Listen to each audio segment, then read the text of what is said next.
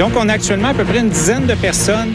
500 décès des Américains se préparent au pire à New York. Central Park est transformé en hôpital de campagne. Justin Trudeau explique son programme de subvention salariale aux employés. Les abuseurs seront sévèrement sanctionnés. Il va avoir des conséquences sérieuses pour ceux qui tentent d'en tirer profit.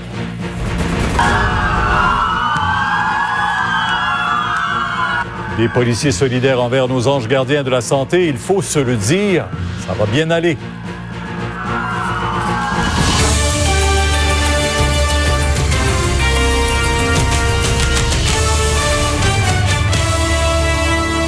Bon midi, Pierre. Bonjour, Pierre. Bon midi aux téléspectateurs de TVA, LCN aussi, euh, ainsi que les auditeurs de Cube Radio. Pierre, alors, 741 000 cas de coronavirus qui ont été officiellement déclarés dans le monde depuis le début de cette pandémie. Au total, 35 000 personnes infectées qui ont succombé à cette maladie. L'accélération va rapidement. La ville de Moscou qui est finalement entrée aujourd'hui dans sa première journée de confinement. Le président Poutine a appelé les citoyens à prendre cette mesure très au sérieux. Pendant ce temps, la vie reprend presque son cours normal en Chine. On dit que 95% de la production industrielle a repris dans les usines chinoises. Et du côté d'Israël, Pierre, il y a des policiers de Jérusalem qui doivent patrouiller les rues de la ville sainte pour ordonner maintenant à des membres de la communauté juive ultra-orthodoxe de rentrer chez eux et distribuer aussi des billets d'infraction aux récalcitrants. Puisque vous parlez euh, chez nous, allons voir tout de suite la communauté euh, orthodoxe juive qui est particulièrement touchée, Yves, par cette propagation. C'est le cas à Boisbriand. Une ordonnance de confinement est en vigueur pour 14 jours. On y dénombre une dizaine de cas. On est sur le chemin de la rivière caché ce midi. Vous remarquez tout de suite en direct, Pierre, cette autopatrouille. Il y en a quelques-unes comme ça là, qui sont euh, postées depuis évidemment hier après-midi parce que c'est un confinement très strict. On est donc justement à la porte d'entrée de cette communauté qui, je le rappelle, compte environ 4000 euh, juifs assidiques qui vivent notamment ici, mais dans des rues euh, résidentielles tout autour. C'est préoccupant, Pierre, d'autant plus que certains d'entre eux ont voyagé ce mois-ci entre Boisbriand et New York parce que, je le rappelle, on célébrait les 9 et 10 mars ce dernier, la fête Purim. Donc, il y a eu des contacts, effectivement, avec New York, ce foyer d'éclosion très important. Alors, les gens, les voyageurs qui sont porteurs de la COVID-19, qui ont ramené le virus chez eux, effectivement, ont été euh, traités. Mais quand même, cela dit, c'est une dizaine de cas. Euh, c'est ce que les autorités nous ont dit en point de presse ce matin. Euh, préoccupant aussi, Pierre, pour les citoyens de Boisbriand qui, ailleurs en ville, côtoient justement ces juifs assidiques, qui font leur épicerie, vont dans les commerces qui sont fréquentés par tout le monde. Alors ce matin, effectivement, on a parlé, on a insisté sur cette bonne collaboration entre les autorités municipales, la police et les membres de la communauté juive assidique. Je vais faire entendre des réactions obtenues en conférence de presse. On a actuellement à peu près une dizaine de personnes qui sont revenues euh, des États-Unis avec un test positif. Et suite à ça, on s'est concerté avec euh, certains contacts dans la communauté et on a convenu hier d'un commun accord que pour assurer la protection autant des membres de leur communauté parce qu'ils sont ils ont des familles nombreuses que pour les communautés avoisinantes, qu'on allait restreindre vraiment les déplacements de la communauté seulement pour les services essentiels. On est en contact constant avec eux et on va prévoir des points quotidiens pour voir un peu l'évolution. Notre préoccupation, c'est de s'assurer qu'ils ont suffisamment de nourriture, de médicaments. Si on peut rassurer les gens, euh, on a des citoyens qui sont aussi à l'extérieur de la communauté et ces gens-là vont suivre aussi les recommandations.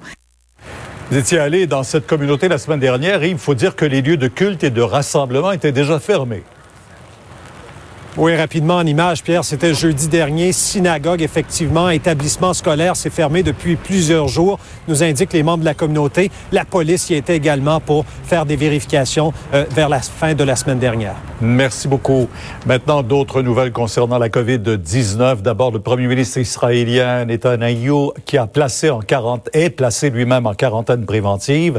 Le prince Charles, qui est atteint par le coronavirus, et sort de sa quarantaine. Il est en bonne santé, nous dit-on, et c'est confirmé. La ville de Tokyo va ouvrir les prochains Jeux olympiques le vendredi 23 juillet 2021. Alors, c'était notre collègue Pierre Bruno. On va retrouver, bien sûr, tout au long de la journée, de façon ponctuelle, nos collègues de LCN et de TVA Nouvelle. Alors, je vais vous lire euh, une phrase et je vais vous laisser deviner qui peut bien avoir écrit euh, cette chose-là dans les circonstances que l'on sait en ce moment en pleine pandémie de coronavirus. Alors, je commence la citation. Il existe un médicament habituellement bien toléré aux effets secondaires rares pour contrer une maladie en propagation incontrôlée qui tue. Dans les circonstances, n'est-il pas éthiquement, socialement et médicalement souhaitable de renverser l'approche habituelle dans l'utilisation de l'hydroxychloroquine? Alors, qui a écrit ça? Ben, c'est un médecin, un médecin qui s'y connaît en épidémie. C'est Amir Kadir. Il est microbiologiste infectiologue au centre hospitalier Pierre Le Gardeur et il est au bout de la ligne. Bonjour, docteur Kadir. Comment allez-vous? Bonjour, comment moi ça va bien. J'espère que vous aussi de votre côté, tous vos proches. C'est très gentil de le demander, docteur Kadir. Puis de ces temps-ci, quand on demande à quelqu'un comment ça va, c'est pas une petite phrase comme ça en passant. On veut vraiment savoir comment ils vont. Donc c'est très gentil à vous de le demander. Et on souhaite bien sûr que tous nos auditeurs aussi euh, se portent du mieux qu'ils peuvent euh, dans les circonstances. Alors pourquoi avez-vous décidé en fin de semaine dans la presse d'écrire cette lettre-là concernant le fameux traitement assez controversé quand même de l'hydroxychloroquine? Euh, en fait, euh, je demande, je pose la question euh, pour la raison suivante. Lorsqu'il y a un médicament pour lequel on n'a pas encore fait d'études méthodologiquement, disons, rigoureuses, c'est-à-dire une étude dans laquelle on donne le médicament à la moitié ou à une partie des patients et un placebo à l'autre partie des patients recrutés. On les, on les suit pendant quelques semaines à quelques mois pour voir l'effet de chacun des deux et s'il y a une différence. Et il faut que cette étude-là soit ce qu'on appelle à double insu, euh, c'est-à-dire que les gens qui le prennent et les gens qui le donnent ne sachent pas qui reçoit quoi exactement. Absolument. Il n'y a pas de billets. Mhm. Donc, il y a toute une série de, je dirais, de critères qui font qu'une étude est méthodologiquement suffisamment rigoureuse pour dire, ben voilà, on a fait les études, le médicament marche, ça a plus d'effet qu'un placebo, ça vaut la peine de le donner. En temps normal, c'est absolument ce qu'il faut faire pour utiliser des, des, nouveaux, surtout des nouveaux produits qui n'ont pas déjà été testés sur d'autres. Mais dans le cas de l'hydroxychloroquine, c'est un, une molécule qu'on connaît depuis euh, plus de 60-70 ans, qui a été utilisée largement.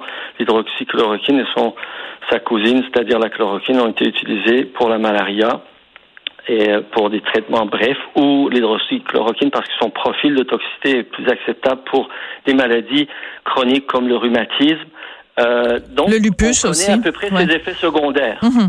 et, et, donc, dans ces circonstances-là, quand on est devant une, euh, une espèce de d'état d'exception, une guerre totale, où toutes nos sociétés sont paralysées avec des conséquences qui sont pas, je veux dire, qui sont pas nulles, là, Mhm. non seulement économiquement, mais sur le plan de la santé, le fait que notre système de santé soit complètement dévoué à ça, ça veut dire qu'on retarde des choses qui sont quand même médicalement requis ou importants. Donc, dans ces circonstances-là, au lieu d'attendre, moi, mon argument est juste la